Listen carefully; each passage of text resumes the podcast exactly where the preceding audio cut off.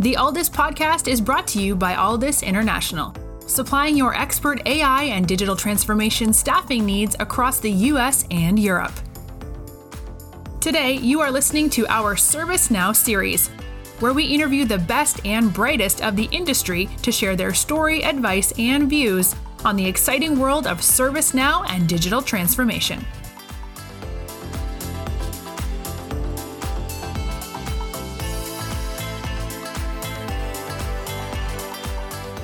Hello, everybody. It's Mark Kelly here, Chief Customer Officer and co-founder of this part of our ServiceNow series. I'm very, very happy to welcome Tim Woodruff to the show. Tim, delighted to have you on the podcast today. Thank you. Good to be here. Tim, within the ServiceNow community, majority of people will know you or know of you. Would you mind giving our audience a little bit of an overview about your journey into the world of ServiceNow? When I got started, it was just kind of a, I think like most ServiceNow developers, just a happenstance sort of a thing. The company I was working for at the time was choosing between several ITSM platforms, and ServiceNow was one of them. I was the trainer that was going to be teaching people about how to use it and also teaching the developer, the, the team of developers that they were going to build, how to build on it. I had no experience with any of those platforms, but they asked me for input and I did some research and I was like, ServiceNow seems like the one to do. So they went with it. And I trained their team on how to use it. I did a bunch of learning of my own and and then trained the small team of developers that they had on it. And then they said, Hey, do you want to be our developer and architect? And I was a software development before and had already worked in information security for a long time and information security development. I worked for that company for several years by that point. And I loved writing code. So I said, yeah, sure. And that, that was just how it happened. And then I've just been doing it ever since. What have been uh, your, your kind of most recent role and what kind of work are you currently doing? So right now I'm working for a company called Tanium who makes like endpoint management solutions and they just do a lot of really cool stuff with your your whole kind of endpoint environment. I'm building for them integrations between the Tanium platform and ServiceNow. The main one that I've been working on recently is an SDK, a software development kit that is in ServiceNow that allows you to uh, basically build your own integrations and allows me to build other integrations on top of it really easily. Uh, so instead of kind of reinventing the wheel and figuring out how do I do authentication and how do I do uh, this API call and how do I parse the response and all that kind of stuff, every time you want to build something new that integrates with Tanium, you just call one method of my APIs, and I mean like JavaScript APIs in ServiceNow, and it figures all that out for you and returns something meaningful or takes some action and tells you how it did and stuff like that. It's allowed us to build some really cool stuff. And I've been adding more and more features to the SDK over time. It's been a lot of fun. Turns out I really like building SDKs. So I've started spinning up a bunch of side projects to build SDKs for other stuff like mm-hmm. OpenAI and some other things that just make any other kind of custom integrations you might have really easy for any other ServiceNow developer out there. I, most of my tools, if people are familiar with my site or my books, SN Pro Tips or the development handbook or any of that kind of stuff, mm-hmm. probably have seen I write a lot of tools that are developer centric. I write fewer tools for companies that are here's how to do some process in the platform with my application. It's more like, hey, developers, I wrote a thing that makes development easier and better, like update set based tools or all kinds of stuff like that. Yeah, so let's tell us, talk a little bit about the ServiceNow Development Handbook for people that actually don't know about it. What was the purpose about it, and how did it actually come about?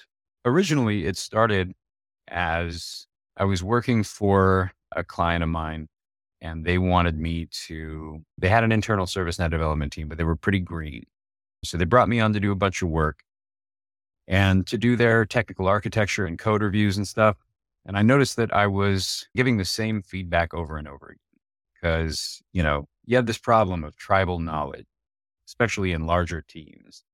You help one person with one thing and that's great. They've leveled up now, but the rest of the team doesn't know that one thing. How do you share that knowledge? So I had this process of I would do code reviews, give feedback, and I would write down all the feedback that I gave, and I would see what nuggets I could extract from that and share with the rest of the team in a newsletter. I started taking that newsletter and turning it into a big document of like the bullet points of all the big important stuff that I'd shared before that people could reference. So if we had some new hire, they could reference the previous tips and I wouldn't have to keep repeating things. And then at a certain point, they said, Can you just write one big giant thing that is our entire development standards and best practices, all the pitfalls and caveats that you've ever seen in the platform, anything you've seen from your code reviews with our people or just with any other client, just everything, just write everything down, Tim. And I was like, yeah, that sounds like fun. But I told him I won't charge you for it if you let me have the rights to it because I might be able I might be able to turn this into a blog for SN Pro Tips or something like that. And I they they agreed, so I didn't charge them to write those docs, and I did turn it into a bunch of little articles at first, and then I realized the size. I mean, it it it had got up to about hundred pages of documentation hmm. before I left that company, and I was like, you know, this is like the beginnings of a book.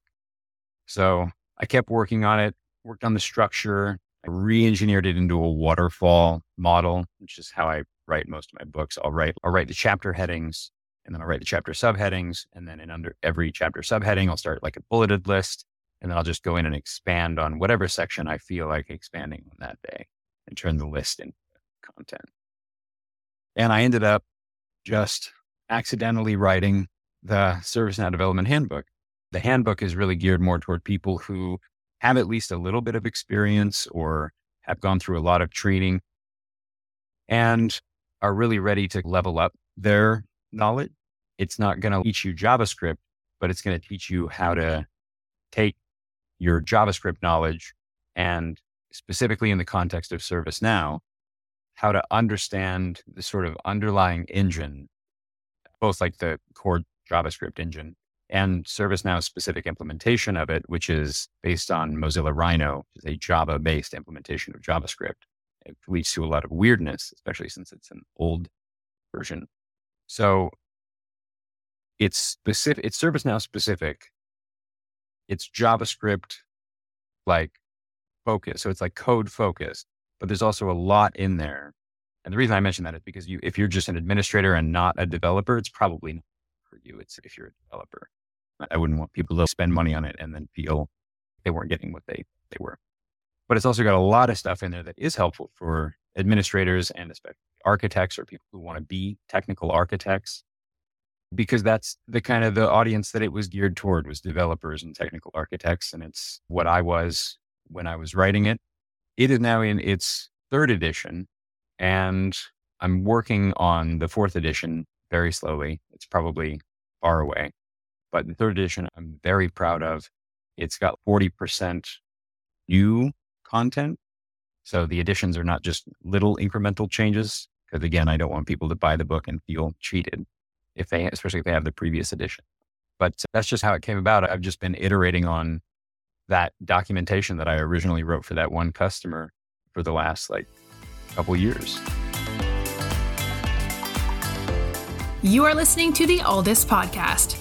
When you're looking to scale your team, or if you are interested in showcasing your company in a future episode, reach out today. Or if you're in the market for a new role, visit our website to view open positions www.alldus.com.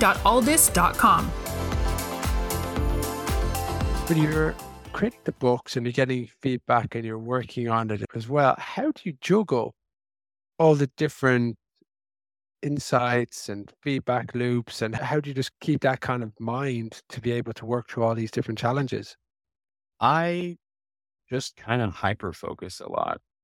I am autistic and have adhd and my brain is weird but one of the cool things that it does is hyper focus and i just i don't tend to get distracted from doing that but um, you know, you you find ways to put yourself into a flow state, and you just live there for a while. Um, And then you come out of it when you have to pee or something. And you come back and you go, wow, I did a lot of there. And I, I kind of split my focus between multiple things because I like to keep my brain taxed at maximum capacity. And I've got a four by four or a two by two monitor array, four monitors. They're all curved and like surrounding me. And I'll have like whenever I'm working on a book, I'll have that book open on one monitor. I'll have some documentation on another, some code on another, and then some client platform in, in another. And then I'm just kind of like moving around, doing whatever thing is most interesting to my brain. And that way I never get distracted from work because the only things there to distract me are other work. Yeah, I was gonna say, Tim, you've got your beautiful dog Esri. Potentially might distract you, but um, I'm I'm, I'm joking. Uh, if, is oh, she Esri, often cries. Is, is she still there? She is currently curled up by my feet. It, probably one of the nicest looking dogs I've ever seen in my life. And such a nice, uh, placid uh, temperament. What is she is? Well, She's such a sweet dog. She's always just like hanging out by me while I'm working. My yeah. constant buddy. Tim, thank you very much for your time today. My final question before we close off is where do you see the platform evolving to in the future? My hope is that in the future, we'll have two ways of interacting with the platform as developers. One is the junior to low mid level developer experience or the citizen developer experience. And that is flow designer and these spokes and like a lot of drag and drop stuff, but also with the ability to write code. It's just not always necessary.